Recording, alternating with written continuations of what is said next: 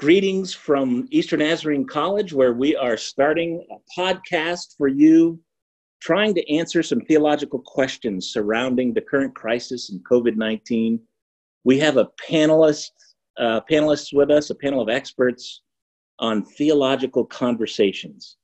And so I, I, I'm happy to be joined by Dr. John Nielsen, Reverend Andrea Sawtelle, Dr. Phil LaFountain, and brother Andy Andy Edward. You guys uh, are probably uh, all stuck at home, just pondering these questions. So I'm sure you've got some deep theological answers for us. But as we dream about this, I'm hopeful that by the end of this, you can help equip some of us uh, without a theological degree with some handles on how to how to answer some of these questions that we have about where is God in the middle of this crisis. And so the first question that I'm going to submit to our panelists, actually, before we go there, why don't I just have a quick conversation with some of our panelists, and and maybe you could tell me um, what in the world you've been doing the past couple of weeks, trapped in your house. Have you been just chilling out on the couch, or or uh, watching all kinds of Netflix or just reading your Bible nonstop? What what have you guys been doing? John, why don't we start with you? Yeah, I, I would love to do all those things. I think Larry, uh, that sounds great. Um, I'm still teaching um, about seven classes, so I'm um, trying to just keep on top of that. So I'm spending every day, you know, vi- videoing lectures and responding to stuff and creating new content, trying to reimagine um, you know, teaching in this setting. But actually, in some of our ministry classes, I mean, this topic is, is really helpful because we've added this topic to a lot of the classes. It wasn't originally on the agenda or the syllabus, but now we want to think through. You know, Andy's with me in preaching class right now. What does it mean to to preach? You know, in this current environment, what does the practice of Christian ministry look like in this environment? So, uh, still teaching and uh, but really thinking about this issue as it relates to you know how do we th- reimagine ministry and lots of different things. Andrea, why don't we go to you next? I'm sure you've just been chilling at home, not doing much of anything. Yeah. Um, well, I just got back from delivering Easter eggs to all of the teenagers in my youth group, so sounds great. a little more exciting. Um, I have also been at home with two small children, a four-year-old and a seven-year-old. So our, our life looks a little different. Um, but it's actually been a, it's been great. We've played a lot of games. We've walked a lot. I've put puzzles together. Um, you know, it's, it's been good. But mostly, I've been working and just trying to figure out how to do youth ministry online now, um, which is you know a highly relational thing. And so um, I've been listening to a lot of leaders, talking with a lot of leaders, reading a lot of stuff, just to try to figure out how to best minister to people um, but it, it, you know it's nice to be able to get up in the morning and hang at my house a little bit. It was nice for the first three weeks. Um, i might be ready to get out now. So you know Andrea teaches uh, youth ministry classes here at eastern nazarene college and i'm betting that you've probably told your uh, students that you don't reduce your ministry to an online ministry. You really need to get out there with the kids. So this this must be really interesting for you Yes, it is interesting. Having to learn some new normals. Um, you know, I, I, think it's there. It's also pushed me a little bit to learn some things that I didn't know how to do before, tech, technology wise. Um, that's given me a chance to like figure out how to reach kids where they're at. But at the end of the day, I mean, we are built for relationships, and so trying to figure out what that looks like. So I feel like everything I just taught my students in the fall semester, like it's, it's being thrown out the window and we're starting over from scratch. So, but it's good. A challenge is good. Gotta, somebody's got to write the new book. That's right. COVID 19 and, and youth ministry. That's, uh, yep. Now, ministry in general. Andy, why don't you tell us a little bit about yourself, what you're doing in the middle of this uh, staying at home? Uh, well, during this whole time, um, I'm still currently invested in in the in the semester. Still taking, uh, as you know, Professor uh, Nielsen said, I'm still taking a preaching class. Amen, I'm brother. I hope this, I hope you're you know doing your work there, man. Yes, I got to do my work. Um, got to turn in papers. I'm also taking a class with uh, Professor LaFountain as well in uh, theology. So uh, I've been really just been busy with uh, you know doing homework and also too you know embracing family uh, because sometimes you get so busy um, throughout you know throughout the semester and do different things. So just really spending time with family, doing my work, and uh, spending time with the Lord because I'm not gonna lie, I've, I've, been speak, seek, seeking God for more more time, um, but I, I, didn't expect I was gonna get the time like this. Uh, so this was definitely um, uh, it definitely was uh, it was shocking, but overall overall just staying productive and just being busy. That's all. All right, and Dr. Phil Fountain, I imagine you've got all kinds of home projects you're working on. Yeah, you're right. But uh, obviously, priority is online courses and keeping up with those and uh, enjoying that, but learning a lot too. It's a learning curve for me. Uh, fortunately, I had already done some online Canvas stuff in classes, so it's uh, just extending that. Also, I'm part of the leadership team, so we have weekly meetings and keeping uh, up with what's happening at ENC. But you're right, Larry. Uh, you know, I have always a lot of projects going on, so this morning, I spent a few hours outside cleaning up leaves and getting my yard all set. And I have another area of my garden, working in the garden. But uh, my major project I'm really interested in is relocating my earthquake detector, my seismograph, and uh, moving it from the inside of the house to the outside. So I poured a cement foundation for that and building the house for that.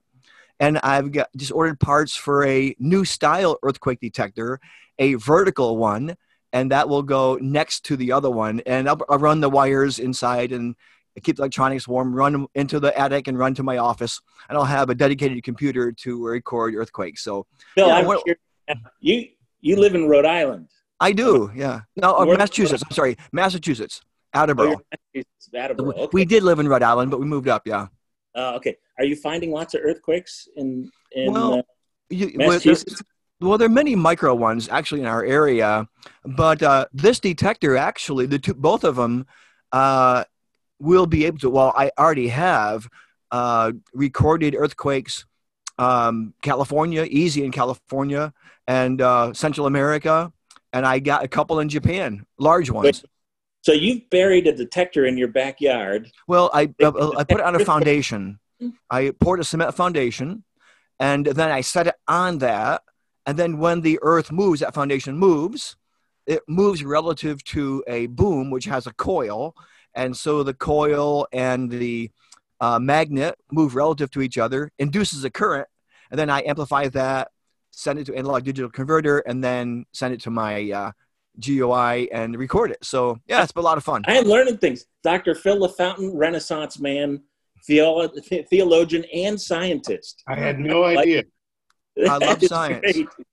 That is great. But you didn't put a virus detector on there, did you? No, uh, that's my wife works for the health department in Rhode Island. I get plenty of that from her. okay. I, am pretty much fed up with that. You've got the earthquakes. She's got the virus. Yep. All right, that sounds good.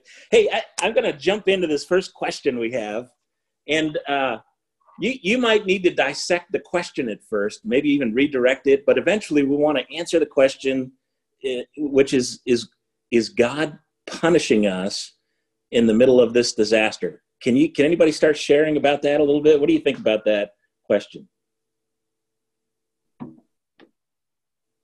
I would, I would say that, you know, the, the fundamental answer is, is no. I mean, in our theological tradition, we would not. Actually, the, the fundamental answer is probably yes. no, I'm just kidding. Sorry. Sorry to interrupt. You're wrong, Larry. no, I mean, I, I think, you know, I mean, there's, you have to unpack that. But I mean, I, I would, I would want to start by saying, you know, no, you know, we, we don't believe that God is a vindictive God who, who causes, you know, evil.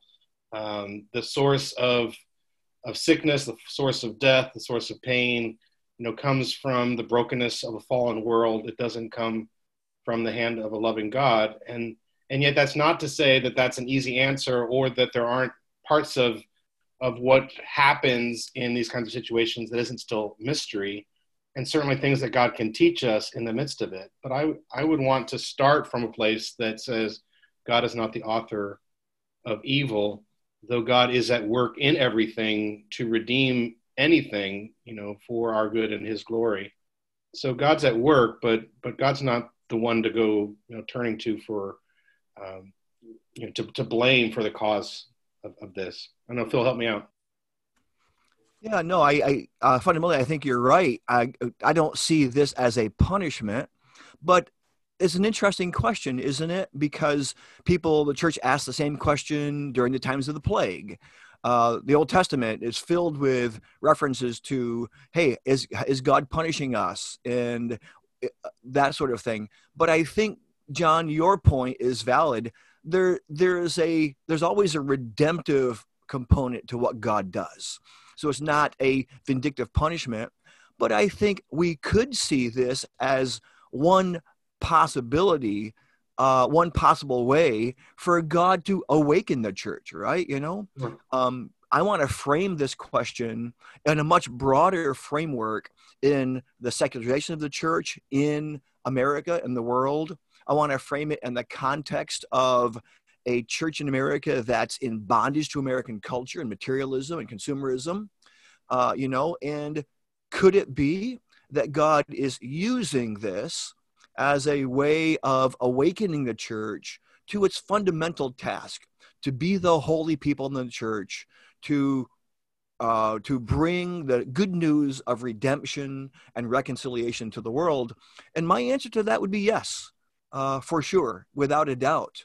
Um, but I'm open to having some conversation about that. You know, did it come from God? I think it's part of the natural world, as John has identified. But again, is God using it? Uh, my my position is, yeah, I think so. Yeah, I would I would jump on that too and agree um, that I I do believe God is using it, um, and that I, I like that concept of awaken um, that idea of like bringing us awake to what matters most what's most important um, which i think you know it, has been it's been weird ministering from far away um, from people but at the same time i think it's identified a lot of a lot of idols that we have in our life and a lot of things that we thought mattered maybe that aren't as important and really stripped stripped down like what matters most.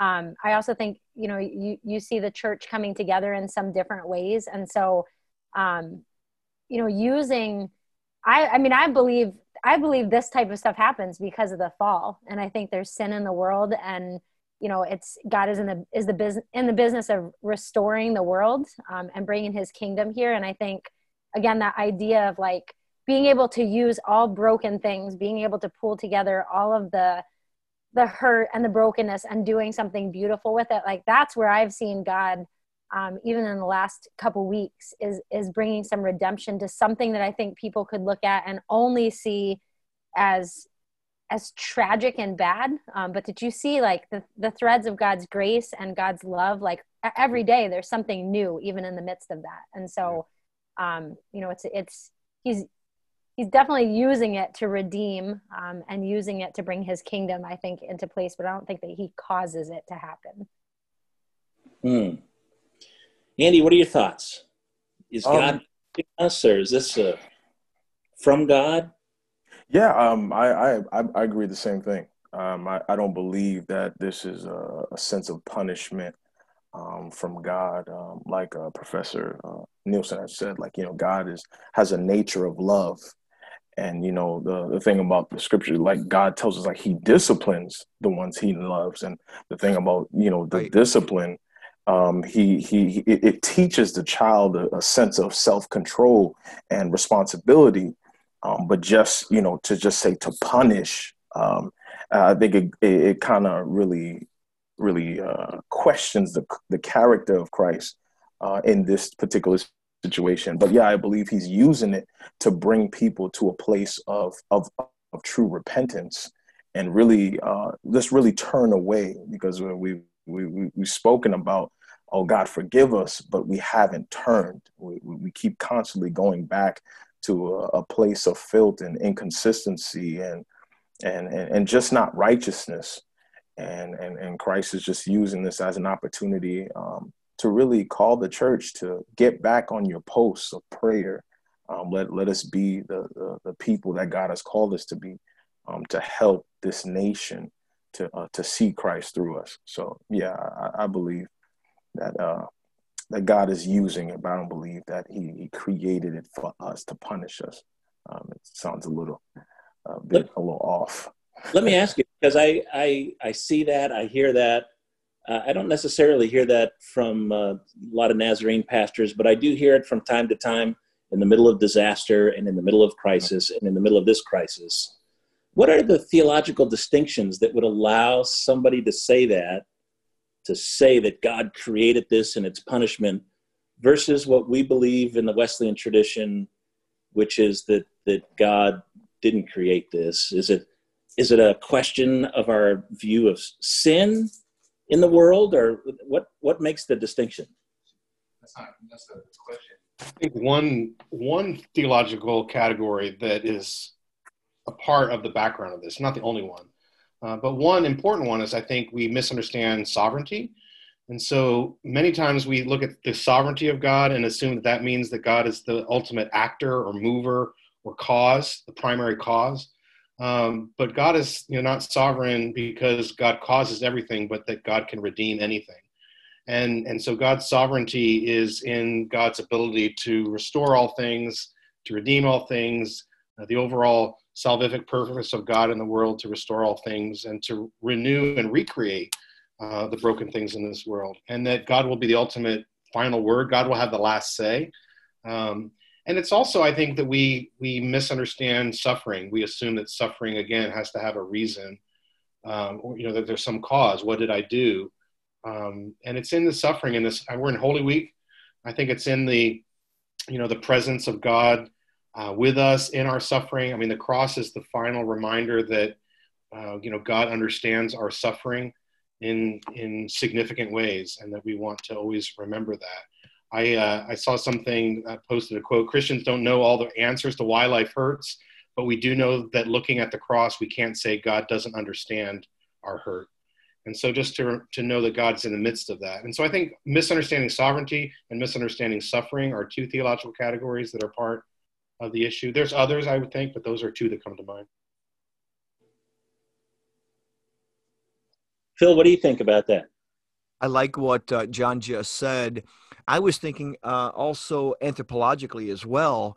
I mean, part of it is our understanding of. You may have to define that before we go oh, on. Well, uh, our the human understanding, uh, uh, you know, the what human beings are like, right? And um, so obviously there are traditions that uh, consider human beings to be uh, totally depraved, you know, lost completely. And God has to do a completely new miracle in that. There's nothing in us, you know. So the, the Imago Dei is completely obliterated. And that's not our view, right? It's it's distorted, but uh, it's not completely obliterated. And so there's some human touchstone there that God works with.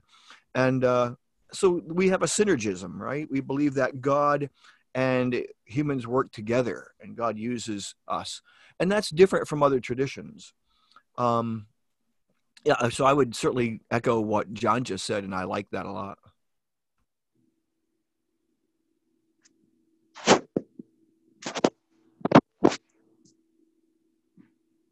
All right. Is there any other pieces of this that we want to share with our audience before we move on? Something, some thoughts you've had? I think um, pertaining to the question that you asked, um, why do some people think um, that okay, God is using this to punish? Um, for for myself, um, I grew up. Oh well, I wouldn't say I grew up. When I got saved, uh, I was primarily in a Pentecostal evangelical church. So, but what I noticed is that there are times where we were um, within that that body of people we kind of restrict ourselves or oh i wouldn't say restrict but we're not open-minded to all elements of christ and and who he really is so um, a lot of times it's just kind of really depending heavily on the prophetic and and how the Lord is and a rhema word, like what is God saying now about this situation. Um, but it's it's just that you know when it's a it's it's very when it's very one dimensional, um, it leaves room for error and it leaves room for uh, for misunderstanding and for for no type of clarity.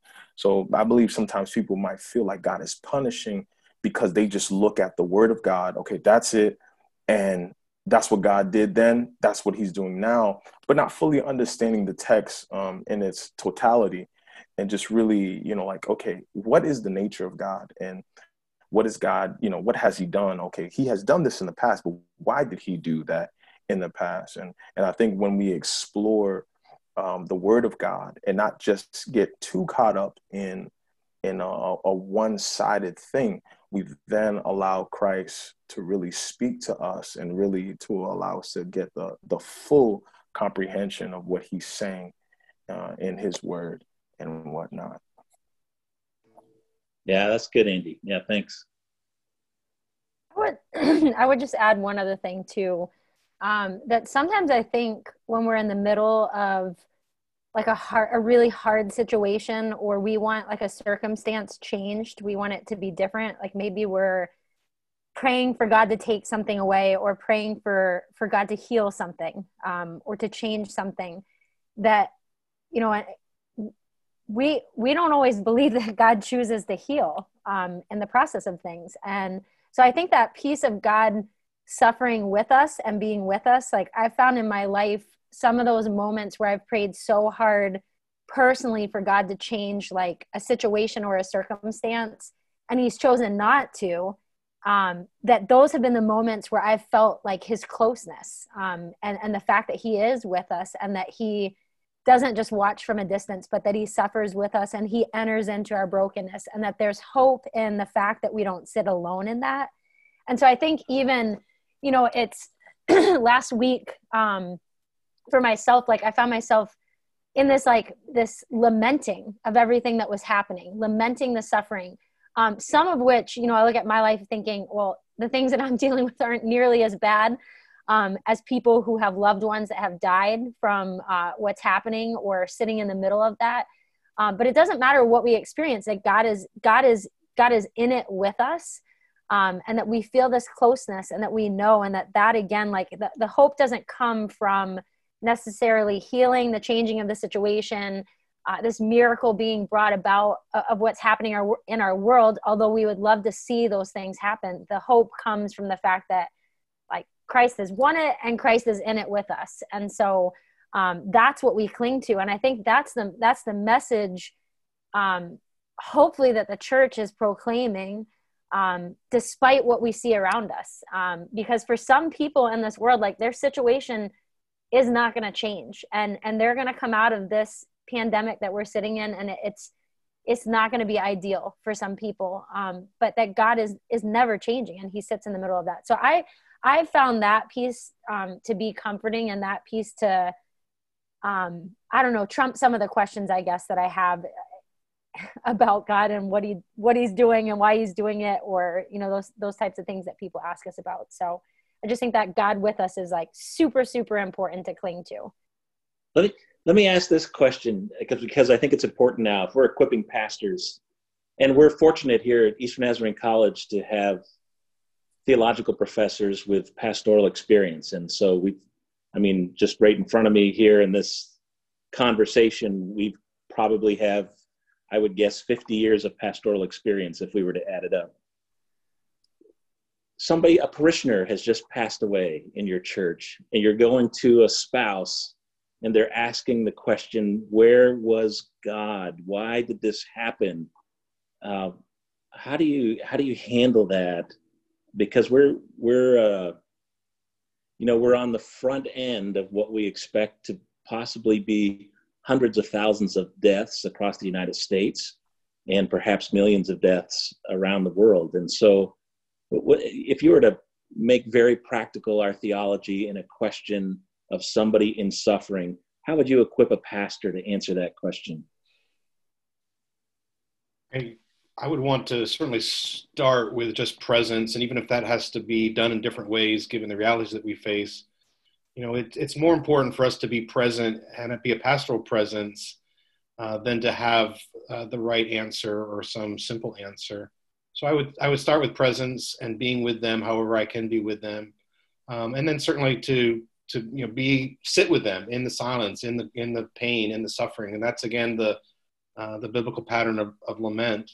But you know, I, I would then say you know that God's presence is with us. God, where is God? God's right there at Lazarus' tomb, weeping. Uh, so God is with us in the sorrow, and God is weeping with us. And again, the cross is our uh, assurance of that reality, um, and that th- there's some things we can't know why. Most of our attempts to, to get an answer to why will you know will not be satisfying. We won't get a full answer this side of you know the kingdom come in its fullness. Uh, but we know that that God is with us, as Andrea has just said so beautifully, and we know that God cares. God's weeping with us, um, and that in the very suffering of God, uh, God has identified fully with us in our in our suffering.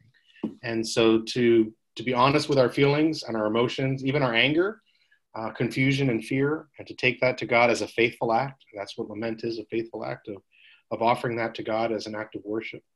But uh, that God is present with us and God's weeping with us.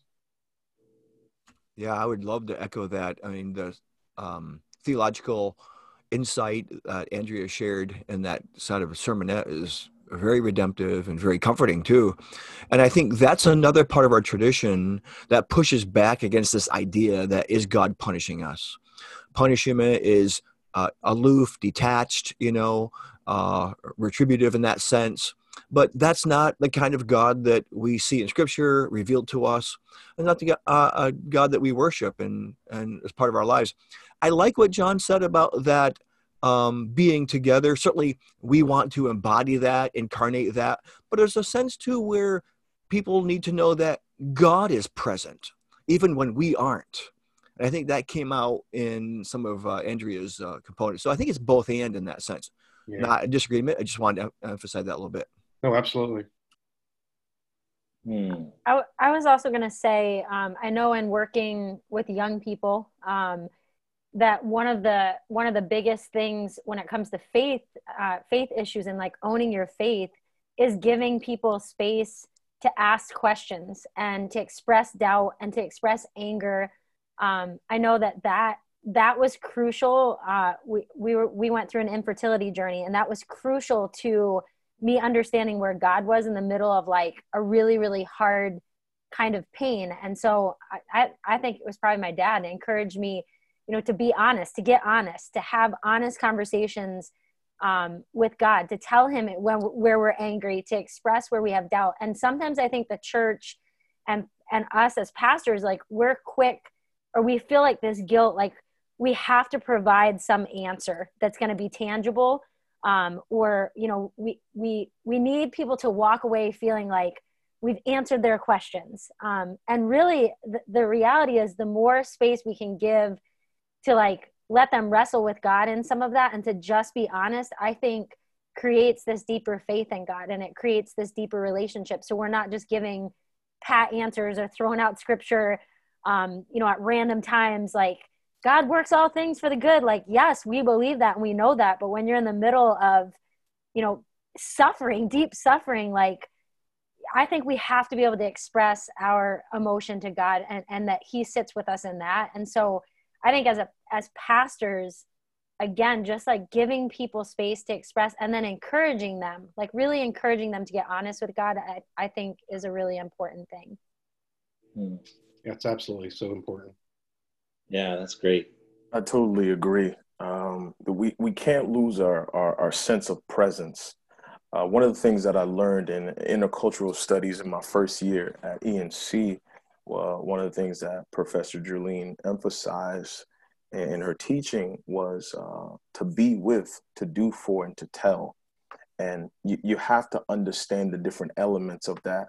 And sometimes, like and, uh, Pastor Andrea said, um, the telling, okay, telling me the word. Okay, I know the word. I, I know what it's saying, but I'm trying to, to to make the word come alive in me but sometimes for the word to come alive i got to be human for a second to, so so I can be more realistic, so I, I can have a sense of a heart to heart with Christ, and then you know to to do for for somebody, and and just really to be with. Sometimes when people are going through during this time, um, a hug is something that, that that speaks volumes during this time. Just to to check in, um, and and I believe like during this feet away, right? What'd you say, Larry? as, long, as long as you're six feet away. Uh, as long as you're six feet away, a hug. Uh, well, if you can't hug, uh, I don't know, get some plastic wrap, put around you, and hug the next person. I don't know. it is so tough to be relational. You, you know, but uh, we really have to really. I believe we got to explore um, the different elements of love um, yeah. because we've gotten so like love has really changed in the 21st century now when you love you know your text i love you you know it's it's it's lost its value i remember you know i wasn't alive during that time but around the time when they used to you know send letters um, when yeah. you used to uh, when i was in middle school i used to pass notes you're, alive. And, you're making us feel old yeah, careful, you know careful Andy. you want to pass don't you don't be Seriously. i mean most of us here are like pre-fax machine even. well, well, well I don't know if it helps you guys a little bit. When I was in middle school, high school, we used to pass notes. I used to still pass notes, and and the thing about passing the note, when you would write the, uh, the, the note, hey, do you like me? Check yes or no, and then you would give it to the girl, and then you would wait until the next day, and you'd be like, oh my god, I can't wait to get the response. so you're anticipating, and there's just something. Yeah there's something about that but that was the way of communicating and that was the, the way just to like really grow uh, connected with each other and and i believe that we can't you know lose uh, those things that the, the, the ways are different ways to communicate because it's it's going to bring people together yes we can't social you know we can't be any closer than six feet but at the same time too uh, picking up the phone and to call yeah. somebody to encourage somebody um, to to write a post on Facebook That's or true. Instagram, whatever it may be, to be a, a, a beacon of hope, uh, a bearer of hope, actually, and a beacon of light to just to help you know those people around us. So well, we can't Andy, be so. You say? Oh no, I'm going to say you. You, I want you to stay into that stream. We're we're going to bring you guys back for a, a couple of future podcasts, and one of them is going to be talking about uh, this this current phenomena in the past few weeks of online church. But then after that, we're going to have a discussion that I think you are right in the middle of right here. And I think you need to bring this, bring us back to this conversation in that podcast, which is how do we love uh, from a distance? You mm, are, okay. you are nailing it. Yeah, definitely. So we'll, all right, we're wonderful. Need you for that. Yeah. Hey, well, I'd like to thank you guys for joining me. Uh, this has been a great panel. We're going to bring these guys back for a couple of more podcasts and discussions around this topic. We hope it's useful to our ENC community and beyond. We hope it's useful uh, for pastors. Feel free to send us questions if you have them, and we'd be happy to take a stab at answering those or maybe incorporating those in a, in a future conversation that we have. Let me ask my technical assistant here, Bubba, if somebody was going to ask us a question, where would they send that email to? Or is there an online Facebook page or? Probably our Instagram ENC Pod. Oh, Instagram at ENC Pod, ENCPOD. Excellent. So they can reply to a comment there and, and we'll get that and we can. Excellent. And we can incorporate that online. So that's fantastic. DM us. DM us. That's it.